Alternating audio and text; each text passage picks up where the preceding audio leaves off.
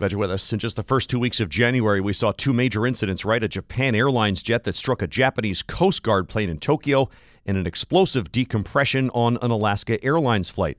If you ever have to evacuate an airplane, here are some things experts say you need to know. From Zach Wichter, travel columnist at USA Today. Zach, give us guidance. First of all, flying is extremely safe. It remains one of one of, if not the safest ways to get around. Um, but I wanted to help people feel more prepared. You know, if something goes wrong, it's always best to know kind of what your escape plan is and what the best ways to get out of that situation are safely, quickly, efficiently, um, and with the least uh, opportunity to get yourself hurt or worse. Mm.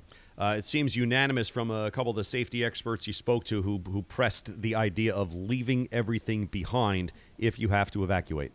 That's absolutely right. That's really kind of the key to a safe evacuation. Um, seconds can matter in an airplane evacuation, first of all. So, bending down to pick up your bag from the seat in front of you or to get it out of the overhead bin can shave off precious seconds to getting to the door. But also, those bags can, you know, damage the slide or get in the way of others trying to evacuate. So, really, for your own safety and for the safety of everyone on the plane, you need to leave your stuff where it is.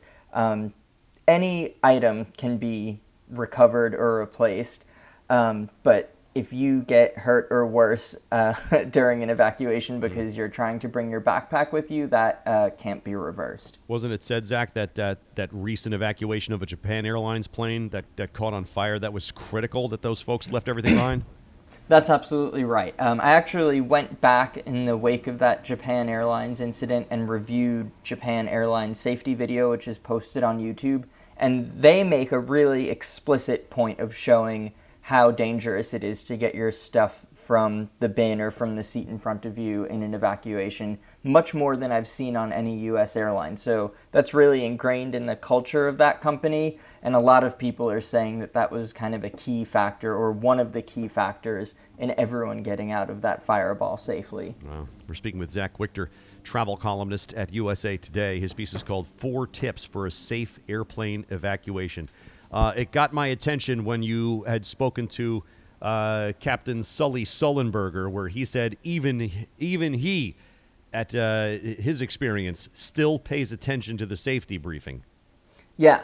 Um, I mean, I think personally that's really good advice. I also fly not nearly as much as Sully, but uh, pretty regularly, and I also make sure to watch the safety briefing every time, check the seat uh, pocket card to see, you know, where my life vest is and what I may need to know about evacuating the plane. Listen, even for people who fly all the time, every airplane is laid out slightly differently.